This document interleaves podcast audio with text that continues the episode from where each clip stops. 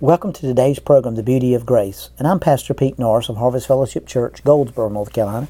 And I want to begin reading in, in chapter 6 of Romans because I think we need to understand what Romans 6 is all about because there's a lot of struggles in the body of Christ with that. And there's a lot of people that don't understand the struggle with the word sin because we take that word sin and we use it profusely. But I want to start with Romans, uh, Romans chapter 6. I want to start reading with verse 14. For sin shall not have dominion over you, for you are not under the law, but you're under grace. Now, if you read that from a context that sin don't have no more dominion over you, and then people ask the question, well, Pastor, you don't understand. I miss it all the time, and I miss it all the time, and sin does sometimes have dominion over me, but we've missed the context because in every one of these scriptures here in Romans chapter 6, the word sin is a noun. It is a person, place, or thing. It is not an action word. A, a the word sin in an act is an action word is a verb. In the, every one of these contexts, except verse 15 of, of Romans chapter 6, the word is a noun. It's talking about the divine, the divine sinful nature that you and I have been delivered from. Now, all of us were born with a sinful nature because of the fall of Adam. But because of the blood of Jesus, we have been redeemed from that sinful nature, and now we have the nature of Christ, His divine nature, according to Peter.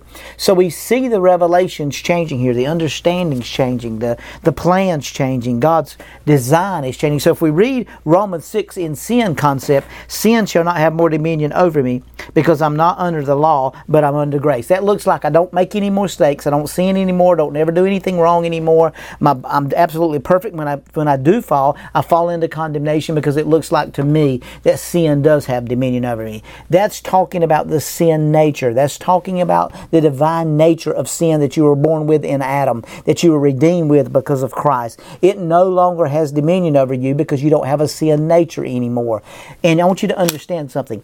You're a spirit you possess a soul and you live in a body. So the spirit is really who you are. You are not that physical person that you see. We say, well, Pastor, wait a minute now. You're trying to get off course. You're telling me I do not sin. I'm telling you that your flesh makes mistakes. Your, your flesh misses it. But those things will not send you to hell. What sends you to hell is not believing in Jesus Christ and not having a reborn divine spirit, a, a divine spirit from God, to have God's spirit inside of you. You were born with Adam's spirit. The the Bible says in Romans chapter 5 verse 19, I believe it is, is that because of the disobedience of one man, the many is made righteous. And because the obedience of one man, the many is made righteous. The, the disobedience made us sinners. The, the one man's obedience made us righteous. So all of us were born sinners.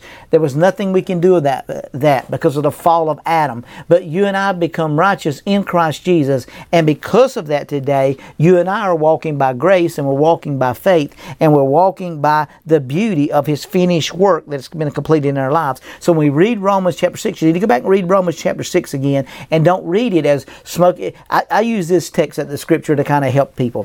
When it's a verb, we use smoking, drinking, doing drugs. Now, we know that those three things will not send you to hell. Now, I want you to understand that because people's going to get upset with me about that comment. But it's believing that Jesus Christ died, didn't die on the cross is what's going to send you to hell. Your unbelief is what's going to send you to eternal damnation. But you and I, if we'll believe in Christ, are born again. That doesn't mean we'll not make mistakes. That doesn't mean we're not going to miss the mark with our flesh. But I want you to see, whereas law can show us God's holiness, but it can never empower us to live holy. Only grace can. Where law can point out where we fall short but can never produce change in our hearts, but grace can. Whereas law can create feelings of failure but can never enable success, but grace can. Whereas law can mandate certain behaviors but cannot give us a desire to walk in righteousness, grace can. Whereas the law can reform our behavior but cannot transform our hearts, grace can. And that's the difference in the law and in grace in the body of Christ right now. So when we read Romans chapter 6, I want you to understand and read it from the context. Now let's read verse 16, uh, verse 15.